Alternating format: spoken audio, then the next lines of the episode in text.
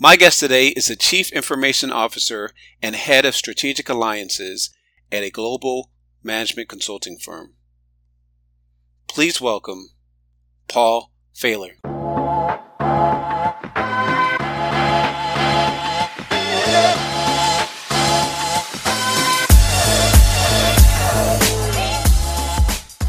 Paul, how's it going?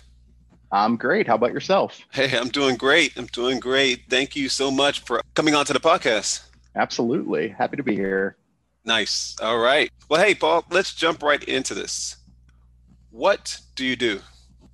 So, I am the Chief Information Officer for a global consulting company. And my job is to try to find ways to make people more efficient and more effective using technology. And I know that's a very broad statement, but my focus is really making sure that my organization, we sell human capital. I need to make sure that those individuals are able to deliver a fantastic work product for our clients and they're able to do it in a way that that really makes their lives easier and hopefully better.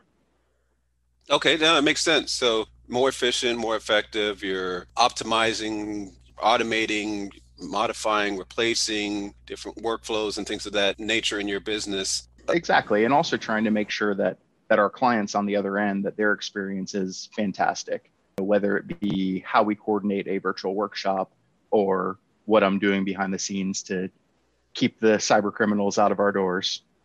Right right exactly. Now, you mentioned the clients in addition to what you mentioned, are you also seen as the face basically of the technology side of your company to clients, to vendors, to counterparties, regulators, et cetera now? And, and if so, is that something that you thought your job would be? So when I was starting out in the field, I really was drawn to the consulting aspect. I mm. liked the idea that I could be brought in, have a discrete problem to solve, solve it, and then move on to something else.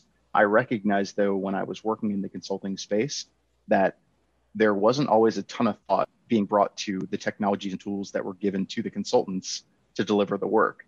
The focus was always on billable hours and ensuring that utilization was high, but not necessarily the tools and techniques that they had available to them to do their jobs. So when this opportunity came up, it was a great combination of still the consulting industry, which was a passion of mine, but being able to focus on enhancing that technology experience and to more directly answer your question being the face yes of our internal technology stack but also when i identify something that works great internally if i find a new tool or a new technology finding ways to bring those to our clients as well.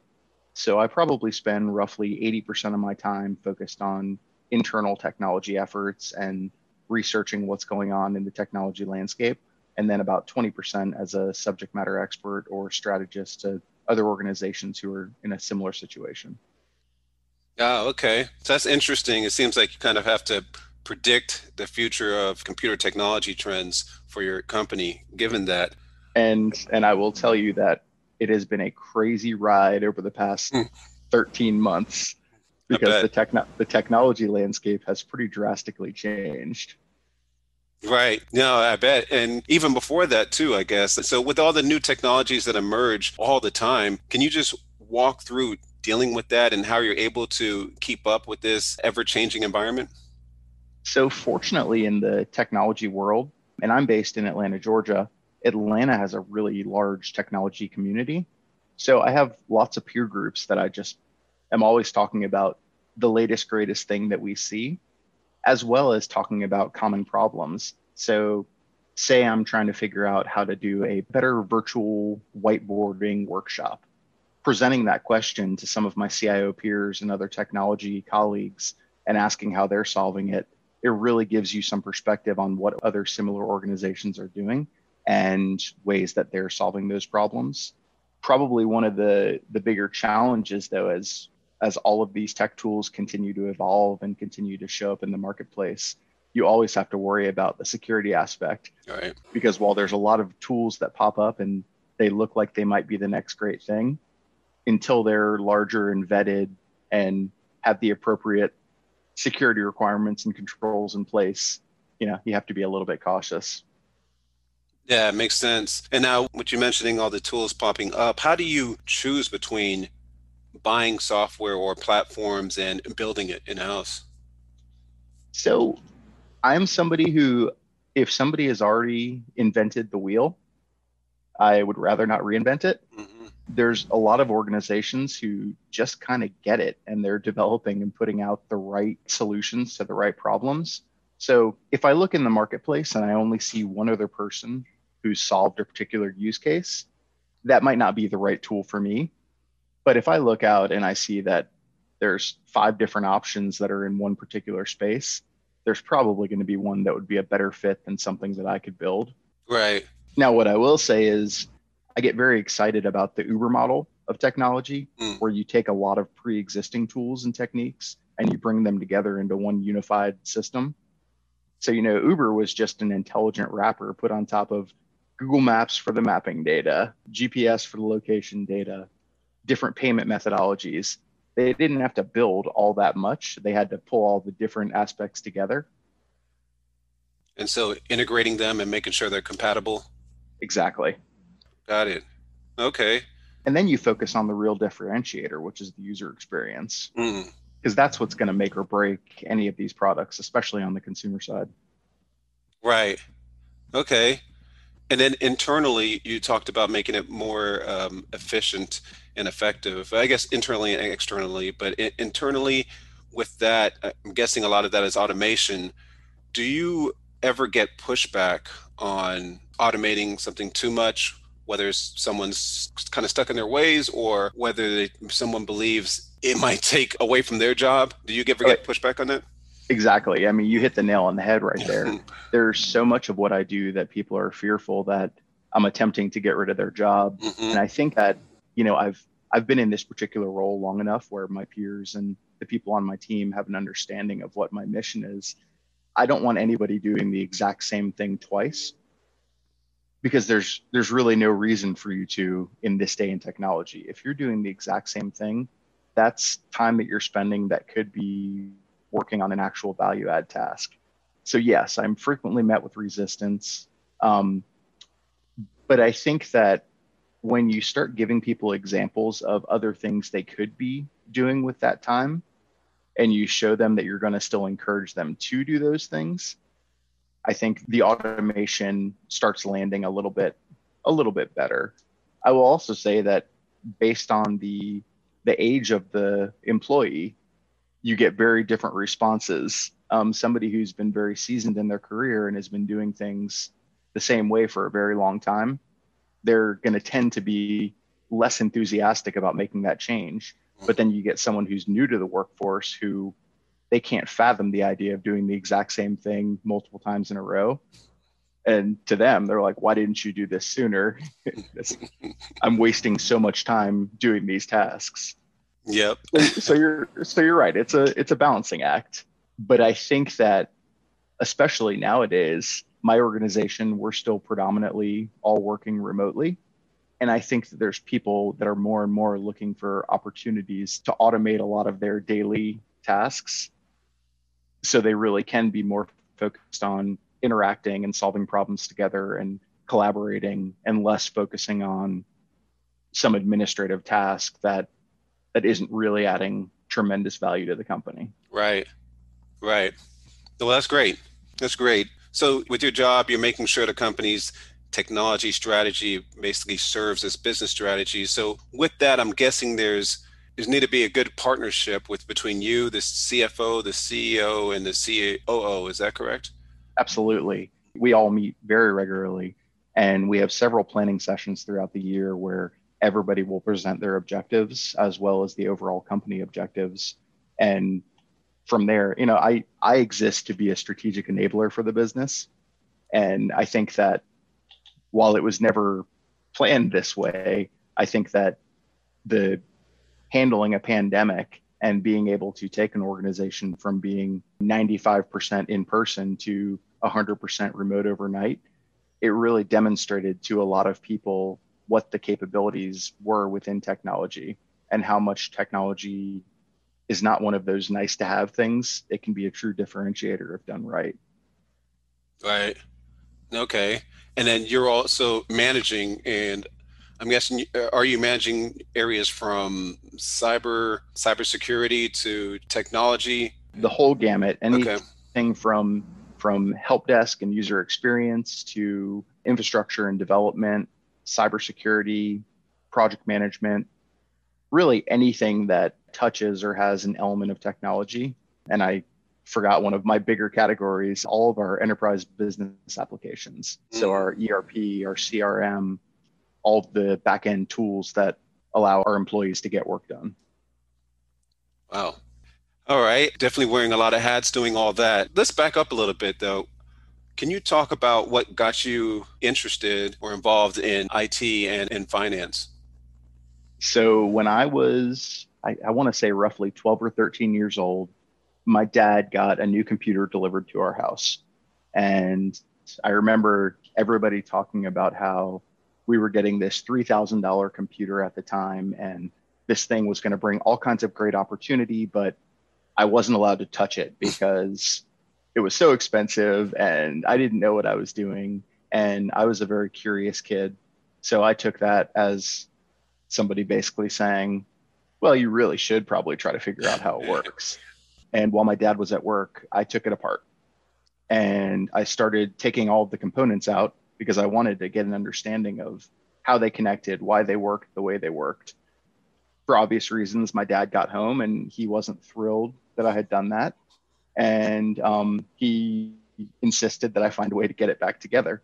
So I went to a local computer store that we had in Jacksonville and I walked in and showed them what I did.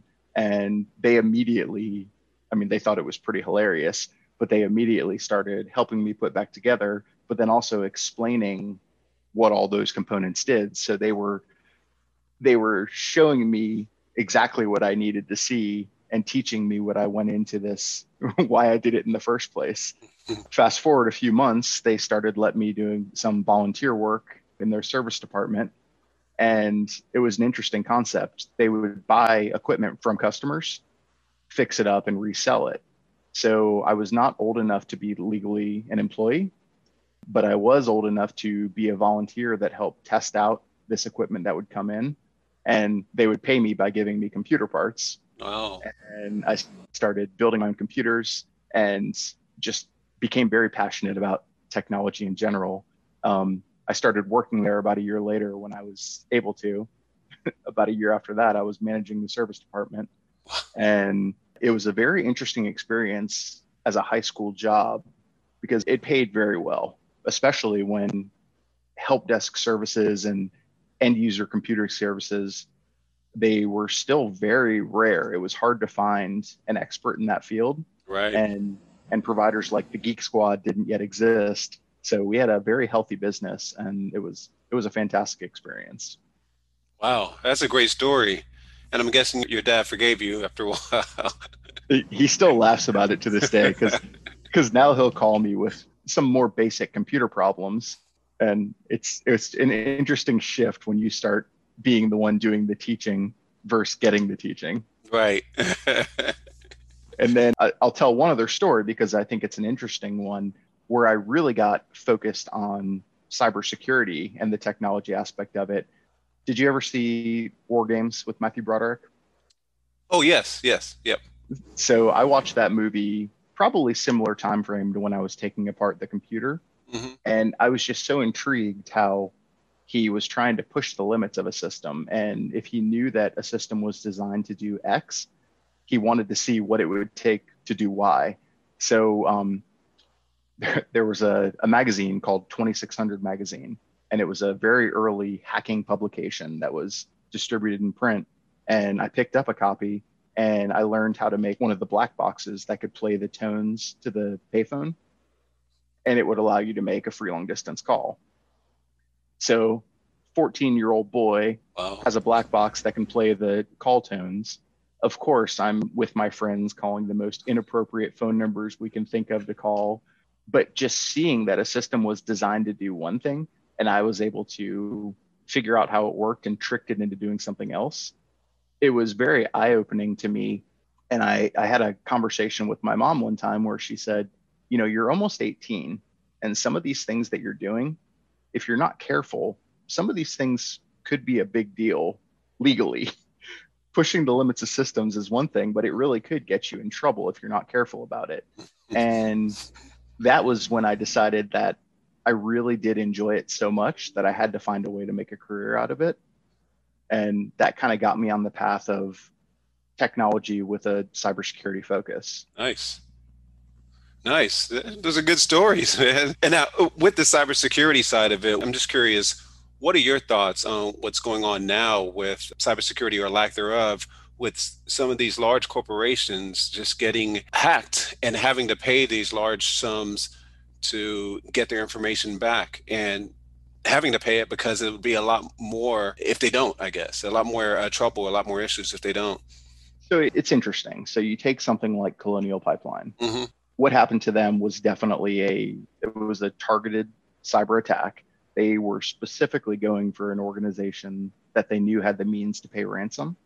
But what I found a little bit interesting, they went after their financial system mm-hmm. and they took down their key financial system. They never had exposure to the operational system that would actually control the fuel pipeline. So the decision to take it down was more just from a decision of proactive, just in case they got there. But I think that we're going to continue to see more and more attacks like this because the second somebody pays the ransom, the person on the other end realizes it's a lucrative business opportunity. Right. And it's not necessarily sophisticated attackers that are executing these. Everybody hears the phrase software as a service, and SaaS applications are taking over how we get things done. Well, I mean, this is ransomware as a service. They're going and they're paying a third party to go do the hard work for them the third party just takes a cut of whatever the ransom payment is. But I guess that's it's a long-winded way of saying so many of the ways that they're still effectively able to get in and they're able to wreak havoc on these systems. There's a lot of basic cybersecurity hygiene that isn't always followed as carefully as it should be. Right. You know, when I'm focusing on a security program or helping a company with their security posture, so much of what I go back to is the basics when you have that Windows update pop up that says you have a critical security update ready to install, getting yourself in the habit of clicking it and installing it will do far more for you than investing in a fancy next generation firewall or a new tool. The basics, in many cases, would prevent many of these attacks. And I think we've reached an interesting place where people are getting desensitized to a lot of these attacks because you get the notice in the mail that your credit card information has been compromised and you're going to get a new number. And I think that as a consumer, you kind of know that if it does happen, there's not going to be a very bad outcome for you. It might be a little bit inconvenient, but chances are the credit card company has your back or right. you're going to be able to get back whatever was taken and I think that that's causing a lot of people to take that same attitude to their corporate environment. The difference being, as an individual, you're not worried about your brand as much. You getting hacked and having your credit card number stolen is not going to destroy your reputation in the industry. A large corporation getting hacked and having their data leaked or stolen, reputation in a lot of cases is all you have so I think that as consumers are getting desensitized, I don't think that they're bringing their best security behaviors or that a great culture of security to their organization. And I think that until we can fix that, we're going to keep having more and more of these attacks and they're going to be successful. Yeah. No, you're right. I think with one of them, I can't remember if it was Colonial, but one of them I think it was an employee that was there for a long time that it was something simple, like not changing his password or, or something of that nature that got him in trouble. 100%. And one thing that people don't realize there's a website, haveibeenpwned.com, hmm. P-W-N-E-D. And you can go type in your email address and it will show you how many different websites and what websites your username and password have been compromised on. Wow. And so what people don't think about is we always talk about how you have to change your password and you should use different passwords for different services. Human nature, people don't like remembering a lot of really long things.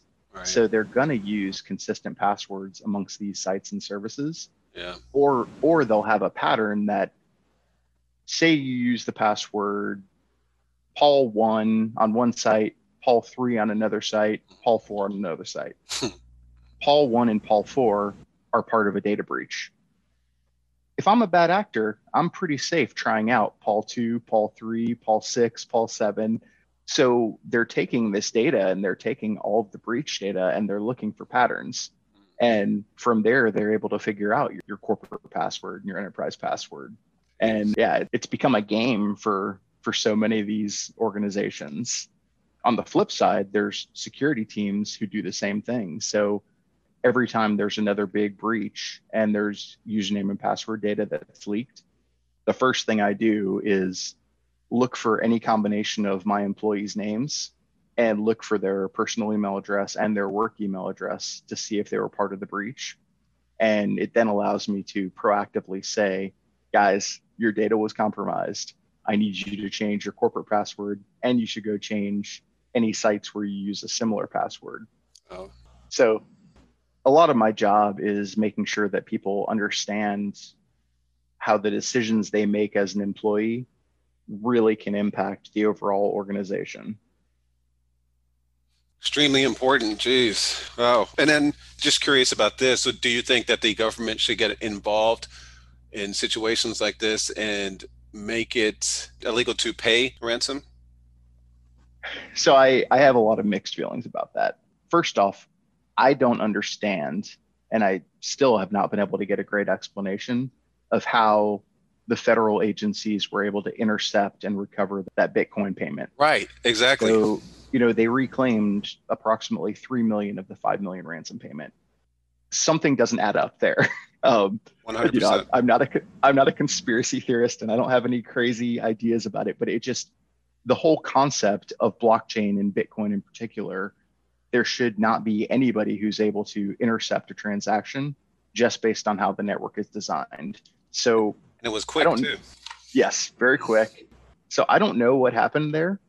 I do think, though, just the fact that publicly it was stated that that was possible, I think that that's going to deter a lot of criminals, or they're going to look for alternative payment methods. But to your question of if the government should get involved, I think the value of there being a organized federal response is they can get that information and they can do information sharing of how the attack took place.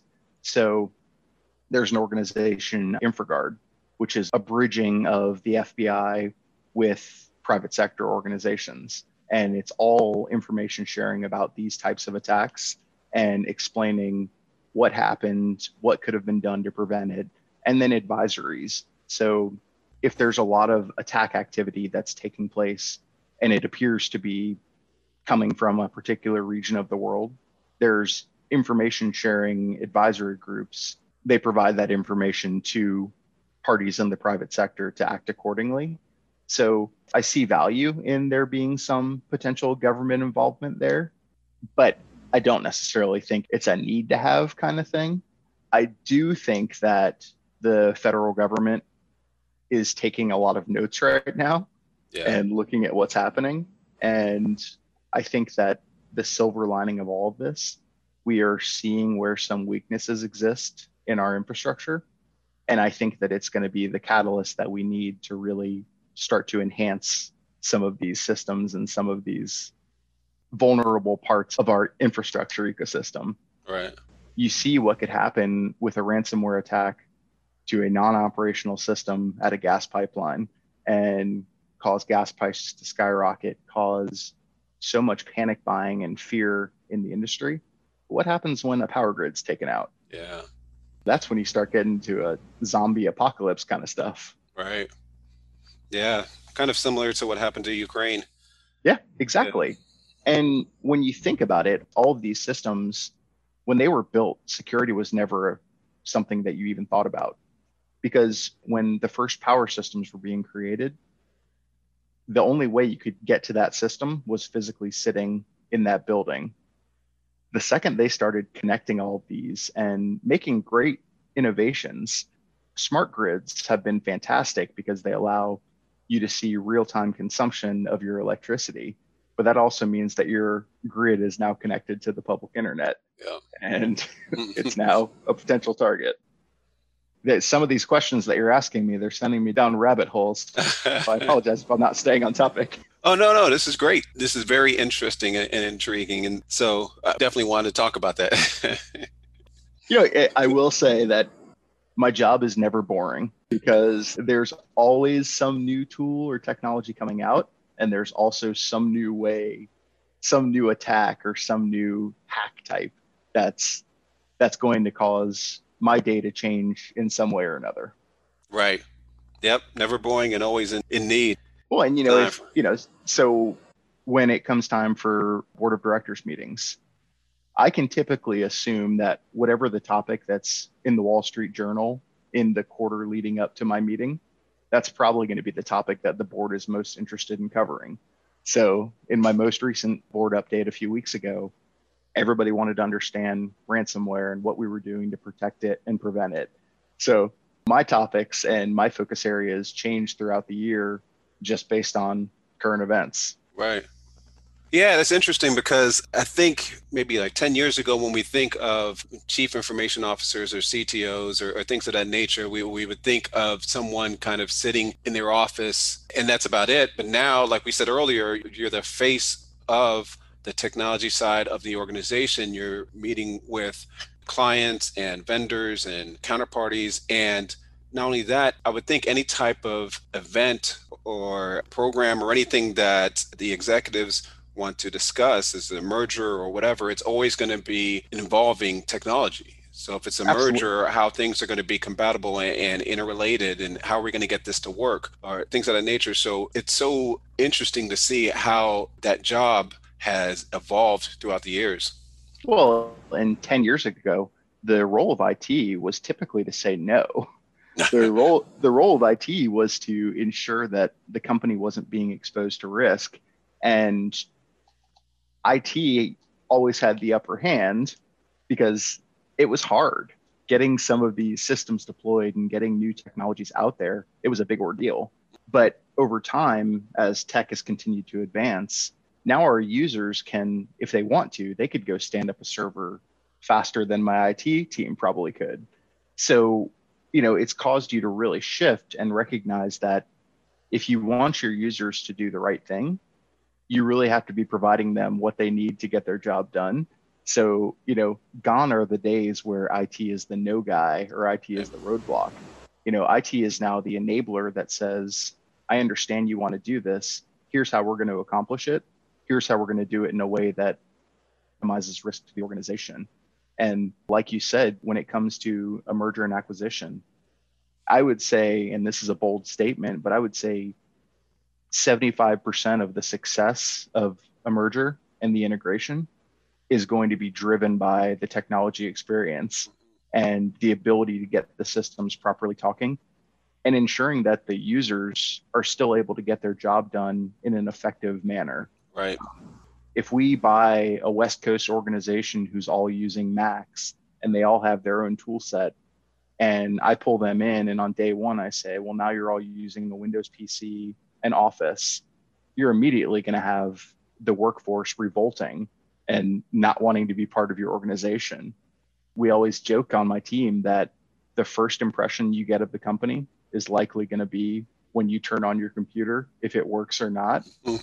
and and the last impression you're going to get is how how your handoff is handled when you decide to leave the job. So my team touches so much of that employee experience it's essential that we get it right. No, you're right. You're definitely right. I like that how you put it like that. Problem solvers where uh, wherever technology can apply. I like it. Yep. So, can you talk about what a typical day of yours looks like? So, it's a little bit tricky of a question because none of my days are the same. The consistent part of my day is I'm always learning and attempting to make decisions. So, a lot of my job is pulse checking our employees and pulse checking my team to make sure that things feel right and that things are going right. And then making hard decisions. So, a day, I'm always going to have my morning routine of having some coffee and catching up on whatever emails I might have missed overnight. It's interesting. You and I briefly talked about it earlier, but now that everything is remote, so much of us are feeling far busier than we ever did before. And I think a lot of that is kind of self placed guilt. we're very fortunate in a lot of these professional careers that we're able to work remotely and that so much of our life while there was disruption we still had the stability of working your corporate job and while i'm not physically going to an office anymore you almost feel pressure to always be accessible and it goes from a lot of my team they previously were available 9 to 5 and they were physically in the office now they're really enjoying that they don't have that commute but it's causing people to feel like if they get a phone call at 8:30 p.m. Right. they have to answer it or if you get an email at 9:30 you have to answer it so i think that my days are completely different you know now in the middle of the day i'll probably have lunch with the wife or kids maybe drive someone to and from camp but then know that 6:30 I'm probably going to be checking in or helping out with some issue. So I guess the answer is it really depends. My my days tend to be full of all different types of activities, but the things that are consistent are a lot of conversations trying to solve problems, a lot of collaborating with individuals who have problems that there might be a technology solution and I'm trying to help them get there. Right. Now, with all that, in addition to that, you talked about how you're you're working with and, and, managing cybersecurity, help desk programmers, et cetera. You're dealing with outside vendors, all the different things that you do, and all the different uh, hats that you wear. Can you talk about what skills and characteristics are most important to be successful in what you do? So I think one thing that it's commonly lost in the technology space, there's a struggle to effectively communicate amongst technology professionals. There's a lot of people who they speak the language, the tech language, and they've not been able to really translate that to business talk. I think that the people that I see really go far and really thrive in the technology world are people who understand that that we truly are enablers of the business enjoying communicating with people because you're not going to be successful if you're not able to coax the problems out of people you have to get them comfortable enough that you're all working together on trying to solve the same mission or the same problem. So they're willing to bring those problems to you. And also the ability to think logically. So many technology skills can be trained but teaching how to be a logical thinker is a lot harder than a lot might think. Makes sense. All right. And uh, so you talk about that communicating with IT individuals and then as well as CFO and CEO and then thinking logically. I know you had an undergrad degree in finance and then you had a master's, I believe, in decision and information sciences. Yep. At University of Florida, is that type of route you would think is typical for uh, CIO? I think mine's pretty atypical. I think usually it's kind of flip flopped. A lot will do an undergrad degree in information systems or computer science and will then get an MBA or a similar degree that demonstrates the business capability. I was very, without sounding like I have too big of a head, I understood the technology stuff. I didn't need people teaching me or expanding my horizons on tech because I was doing that on my own for fun. I needed to get a better understanding of the business world and I needed to understand why finance would make a particular decision, as well as starting to understand all the different factors that impact an organization's success. I went into finance thinking that I wasn't going to work in IT. I kind of thought IT would always be a hobby, but not necessarily where I made my living. But then I, I realized halfway in that there's no getting away from something that you love. right. At, you know, University of Florida was pretty cool about it. They had these combined degree programs where during my senior year of undergrad, I was actually taking all master's courses. And those gave me credit towards undergrad, but also credit towards grad. Great. So I was able to just stay around for two semesters after I got my bachelor's and finish up with the master's. Nice. That's very nice. All right. Now, and, and, so all through college, I worked different system engineering jobs for the school, which works out really well because most jobs on campus, in addition to giving you a stipend, you tend to get tuition assistance as hmm. well. So it was nice coming out of the gate with no real student loans or no debt that I had to worry about, which is part of why I was always so passionate about, and we haven't talked about it much, but I've been very passionate about exposing people to these technology careers, especially people who wouldn't otherwise think that they were an option for them based on how they were raised or based on what they were exposed to growing up. Right. Yeah, no, that's great. That's great. I love that about what you do. Now, can you talk about what you love about what you do? So, I love that every day I feel like that I'm helping somebody solve a problem. And it sounds cliche, but I really do think that the work that my team does makes people's lives better. I think that over the past year, so many people have been grappling with many different emotions and many different challenges they've never had to face before. And I like to think that I played a part in making that transition easier. And when people did have to start figuring out how to get their job done from a foreign place, um, you know, the work that my team has done has enabled them to do it without really feeling all that much pain or anguish so it's it's been a fun feeling knowing that I'm able to make people's lives easier and that I'm able to allow people to continue doing what they do and providing them with that flexibility to be home when they needed to be home. When it comes down to it, I just I love learning and I love solving problems and it's a career where those two things never go away. Yeah. Yep, definitely. Definitely not learning all the time. And like I said earlier, you're a problem solver for all that you do in a technology space. And you know, uh, five years from now, if we had the same conversation, the themes would be the same, but the technology that we use to accomplish those themes will be totally different. Totally. There will be there will be some new big thing five years from now that we're having the same conversation about, but at the core, it's improving a user's experience or improving someone's experience through the use of some new technology. Yeah, that's so interesting about your job where a lot of people they're doing the same thing over and over again. There might be little changes here or there, but essentially they're doing the same thing every day where you it's just constantly changing. Your space is ever changing. And so like you said that's something that you're passionate about and you love. Well, and and I love seeing some of those tasks that people are doing that are either repetitive or for some reason just aren't a fun, exciting task. I love when I can watch somebody do a task that I know they just hate doing. Mm. And I find some way to either reduce the time it takes or some way to improve the accuracy and efficiency by either automating or adding some technology flair to it.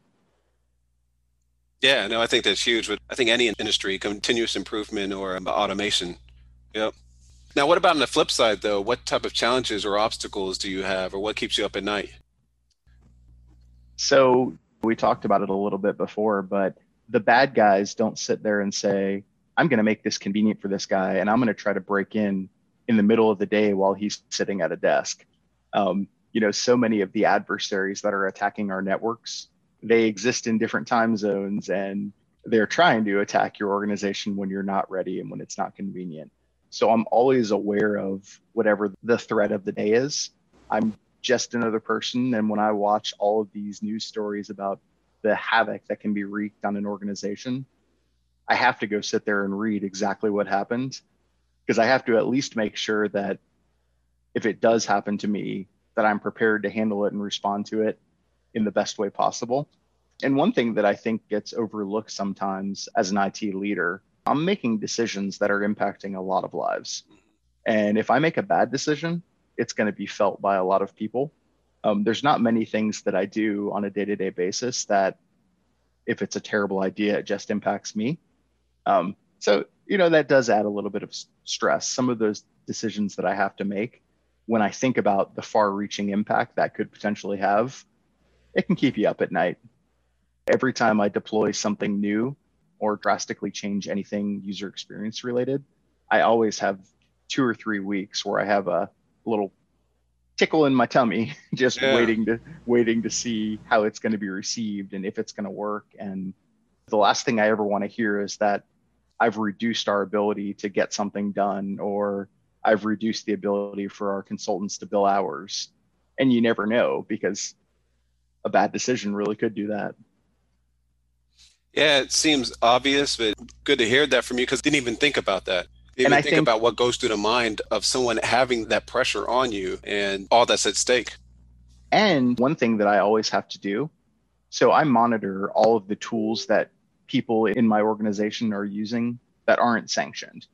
So if they're going to a website that provides a service that I don't provide, I need to figure out why, because that means that there's some gap in the services that I'm currently providing them. Right. Um, but the last thing that I want is to them go use something that is inherently insecure or might jeopardize our risk. So, you know, I'm constantly having to look and see not only is what I'm providing working, am I providing everything that's needed? Oh. But you know, I but but I will say that I think that if you're passionate about technology, while there are some big daunting challenges sometimes, it's still really exciting to see the impact that these things that you do do have on your organization. Yes. You know, it's like me and a couple of my coworkers, we joke that a pandemic is kind of one of those things that in technology you always train for because you're always testing your business continuity and resiliency plans. Nobody ever expected that we would have to have the biggest test of our lives and to see if all these things that we thought we had in place to see if they actually worked. It was kind of like the marathon last year where IT really had its chance to shine. And they did. You know, we, we, we still have a lot of work to do, but it's been a good experience. Yeah, definitely has. I mean, it's shown throughout the states that we can work from home. We can work from home. It seems seamless on the outside for a lot of us, the transition to working from home. Well, I um, think that we pushed everybody to have a conversation that they weren't previously ready or comfortable to have. Mm-hmm if you take a lot of more senior seasoned professionals who have been doing this for a long time, you assume that if somebody's not there, they're not being productive. Right. And there were not many people who were willing to take that gamble and test it out. But when you're forced to, you really see what works and what doesn't work. Right. And that's one of the fun tasks that I'm working on at work right now. We're putting together what our future ways of working should look like. So we've stopped using the past as our destination we're trying to go forward and give our employees the experience that is the future. You know, we have a chance to reinvent the way things are done and the way that we work. And the minute that we stop talking about how do we return to normal and we acknowledge that normal is not our destination, it has completely changed that journey and it's been a much more enriching experience. Nice. All right. Now, can you talk about any memorable moments that happened in your career that stick out to you? Yeah. So in 2018, I was nominated for Georgia CIO of the Year. And it was on the tail end of a pretty massive digital transformation we had done within the organization, streamlining the way that we got our work done, bringing a bunch of disparate systems together to start providing one cohesive way of working to everybody. And then I ended up winning. So 2018 Large Enterprise Georgia CIO of the Year, which is something I definitely never thought I would accomplish. And it just goes to show how fantastic of a team I have. And it was very fun being up there and seeing the work that we had put in was being appreciated and recognized. That is awesome. Wow. CIO of the year for a state, Georgia. Uh, congrats on that. Yeah, thank you. It was it was pretty fantastic. Nice. And it, it was funny too I got a phone call from the coordinator of the event on the they do the award show and you truly don't know if you won or not. But they called me that morning and said, "Hey Paul, we want to make sure that you know that your wife's allowed to attend." And that should have been a clue to me that something might be up. Um, but that was a very fun day. Nice. And also, you know what, we, we briefly spoke about this, but just wanted to touch on this. You do a lot of work exposing people to the industry, exposing a lot of people that might not have been exposed to this industry before. Can you talk a little bit about that and what you do? Yeah. So there's an organization, it's a Catholic high school that's in Atlanta. I think they're they're all around the country, but I've partnered up with the one in Atlanta. And every year I help out students with their tuition to go to this school, and they're all from underserved and underprivileged communities. And in exchange for helping out with the tuition, they work as an intern for me. So it allows me to expose individuals from underserved communities to really see what's possible. And a lot of these individuals, they show up and they don't have a computer in their home. and they never thought a technology career was a possibility because if you don't grow up with it and you don't see it, you really don't get that curiosity. So I partner with them, and quite a few of, of the interns that I've had have ended up going into technology careers, which nice. has been really exciting. We actually have one from a class a couple years ago that I'm hoping that he ends up wanting to come work for me full time after he gets through college. But I'm always looking for different ways that I could expose people to really to the space because technology is a field that there are a lot of individuals who are underrepresented.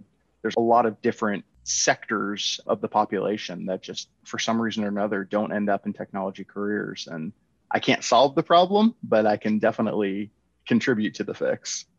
Well, you definitely are. So these underrepresented individuals in that space, I think three reasons why they're underrepresented is one, they just don't have that exposure to the industry where they are. Uh, two, I feel like they just don't have those personal connections right as well in the industry. And three, if they do, a lot of time, one of the first questions they always ask when you try to get an internship or a full time job is, "What's your experience?" And they don't have any. So what you're doing right, right now, I think, is checking all three of those boxes for them where they're getting that exposure to the industry they're getting the connections with you and everyone else at your job and then also putting that on their resume so and right. getting paid. So I, I, this is this is unbelievable and and I, I think it's so great. So kudos to you for this. And and that's one of the things that um, you know our students they always join and they're nervous. They've never been in a corporate environment and one of the things that i make all of them do i make them find one of our other senior leaders introduce themselves and get an answer to some question. And that way I know that they actually went and they had the conversation. But it forces them to go into a, a safe but uncomfortable situation yep. that hopefully in the future makes them realize that your title doesn't matter. Everybody's a person. And at the end of every session of our interns, one of the things I always leave them with is if you don't already have a LinkedIn account, I want you to go create one and send me a connection request because you'll be exposed to different people based on my network. Yep. And I want all of them to embrace that. That's so great. Yeah, I love it. And I love you getting them to introduce themselves and, and basically getting that confidence that's really needed and can help them get to that next step and just open up and get them exposed more. Right. they're there. Yeah, that's so great. So, Paul, hey, we're at the end of this interview. I want to head over to this quick hitter session where I'll be asking you questions for fun. But before we do that, I want to see if there's anything additional that you would like to talk about or anything you might have felt like I should have asked you and didn't ask you. No, I think we I think we covered a lot of topics that I was hoping to cover, and then we covered some that I didn't plan on going to. And um, no, I think I I think it's been a, a fun chat. Great, great. All right, well let's head over to this quick hitter session. So, first question What's your favorite sports team? Florida Gators. All right. Are they in the College World Series? So, I guess I should preface that with college football. Florida right. Gators. Yeah. Okay. I, I, I, don't follow all of the other sports quite as much. Right. Okay. I, I will. I will say, living in Atlanta, it's been very exciting following the Hawks recently. Oh man, yeah. Yep. Trae Young is looking nice, man it's it's fun to watch. Favorite movie or show? Favorite movie, probably the original Matrix. Oh yeah. Mm-hmm. Um, show changes based on whatever's whatever's fun. Right now, my favorite show is it's a silly one, but I really love the show Lucifer. Oh, okay. I keep meaning to check that out. It's always it's been in my queue. It's fun character development for sure. Mm. Oh, back to sports. Are you excited to see Tebow in the NFL? I I hope he comes out and I hope he's successful. Mm-hmm. You know, it's hard because he he was fantastic. Uh, I was there when when he was playing. Nice. So it was very fun to watch. But you know, I've seen I've seen some success and some failure when he's tried a couple different things. So I'm, right. I'm I'm excited to see. I hope it I hope it's a great experience. Cool. All right. Favorite musical artist or group? Oh, that's a hard one. Probably Radiohead. Mm, yeah, nice. Um, you know, Radiohead was a concert that I I got to see a couple years ago in Atlanta, and it was one of those shows where you left and you just felt like you experienced something. It was very very good show. A couple of their albums are ones that I could put on in the background and forget that I'm listening to music. Yeah. but but I'm also very into musical theater, which I think is is atypical for my profession. Uh, so there's always a different. I, I listen to anything from crazy rap to musicals to anything you could imagine. Nice. Sound like me. Favorite vacation spot? Uh, I like going to all inclusives in Mexico. Yeah. You know, where I don't have to make any decisions. Hmm. You know, we talked about it. So much of my life is making decisions and then seeing what the result is. Mm-hmm. If I, I go to an all inclusive and the hardest decision I have to make is what I want to order to drink at lunch, it's it's a good trip. You know, I was the opposite for a long time, and I, I guess I st- still am. But um, I would, whenever I go somewhere, I had to go out, explore, and eat where the natives eat, and and party where they party, and, and things of that nature. But a few years ago, I went to an all-inclusive in Mexico, and it was awesome.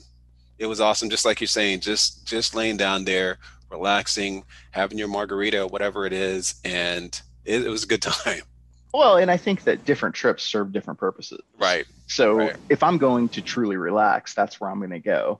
But mm-hmm. then, you know, if, if I do want to sightsee, um, like my wife and I, we went to Italy and yeah. we went uh, Rome and Florence. And I mean, we were go, go, go. We saw everything we needed to see. Yeah. Um, but you you finish a trip like that and you're not rested. Right.